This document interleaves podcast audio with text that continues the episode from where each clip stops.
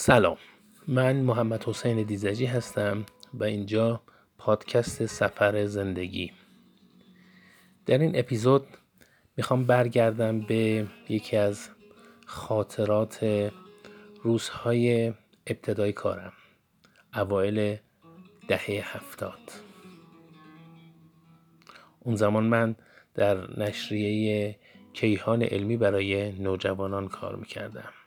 اونجا می نوشتم گفتگو می کردم و گزارش هایی رو از نوجوانان موفق تهیه می کردیم و در مجله منتشر می کردیم داشتم چندی پیش یه سری از مطالب رو بررسی می کردم و نگاه می کردم که به این نکته و به این خاطره رسیدم و حیفم اومد اون رو برای شما نقل نکنم.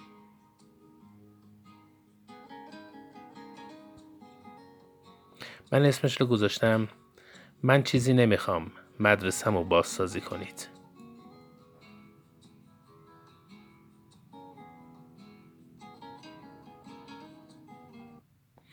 پس از اعلام اسامی برگزیدگان آزمون سراسری سال 1372 هنگام تنظیم خبرها برای درج در مجله مطلب جالبی به دستم رسید. خبری که نشان از پشتکار و عزمی استوار برای غلبه بر مشکلات در اون نهفته بود. خبری که حکایت از دوراندیشی یک دانش آموز ارزشمند این سرزمین حکایت می‌کرد. خبر این بود.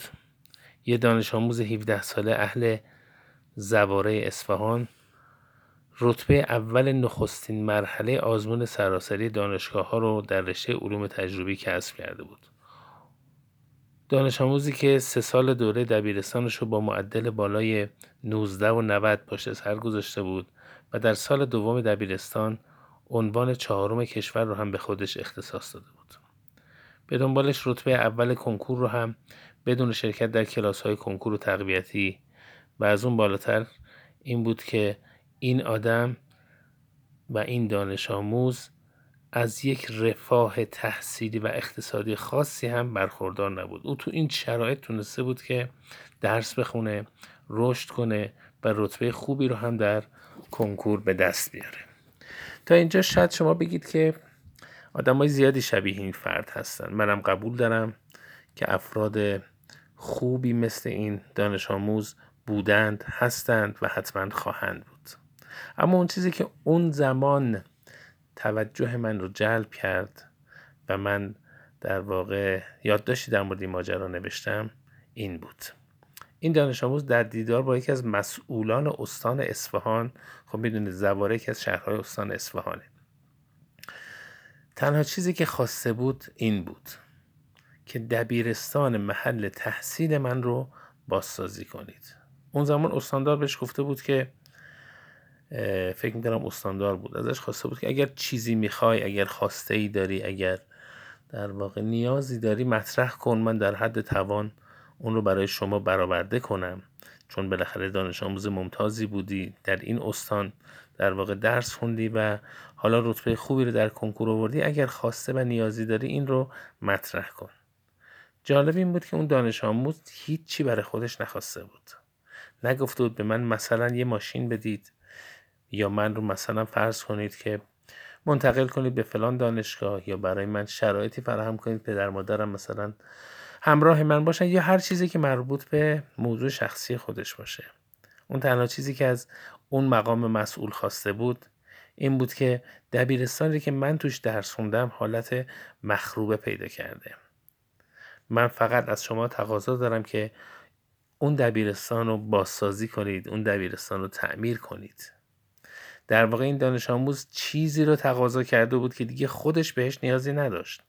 یه وقت ممکنه کسی بگی که مثلا فرض کنید که جاده روستایی محل زندگی ما رو تعمیر کنید. خب این اگه تعمیر بشه هم خودش استفاده می‌کنه هم دیگران. ولی اون در واقع چیزی رو درخواست کرد که دیگه برای خودش سودی نداشت. اون دیگه از اون مدرسه رفت بود بیرون.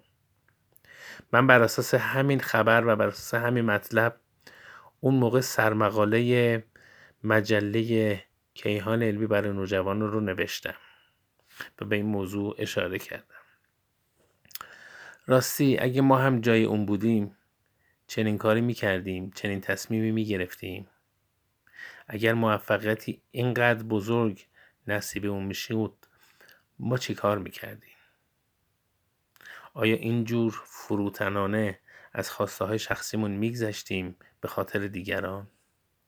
یعنی که ممکن بود از مقام های مسئول که با اونها رو در رو میشیم امکانات رفاهی و تحصیلی رو برای خودمون بخوایم. شما به جای او بودید چی کار می‌کردید؟ دور از انصافه که صاحبان چنین تفکری رو ستایش نکنیم. باشد که ما هم در موفقیت های برتر زندگی مردممون رو دوست داشته باشیم و رضایت خدا و لبخند دیگران رو بر خواسته های خودمون ترجیح بدیم. نمیگم همیشه. انسان خودش نیازهایی داره و باید به اونها بپردازه. ولی خوبه که گاهی از اونچه که متعلق به خودمون هست اونچه که می‌تونه فقط برای خودمون باشه بگذریم و جمع بیشتری رو در نظر بگیریم که اونها از یک منافعی برخوردار باشند سپاس از شما.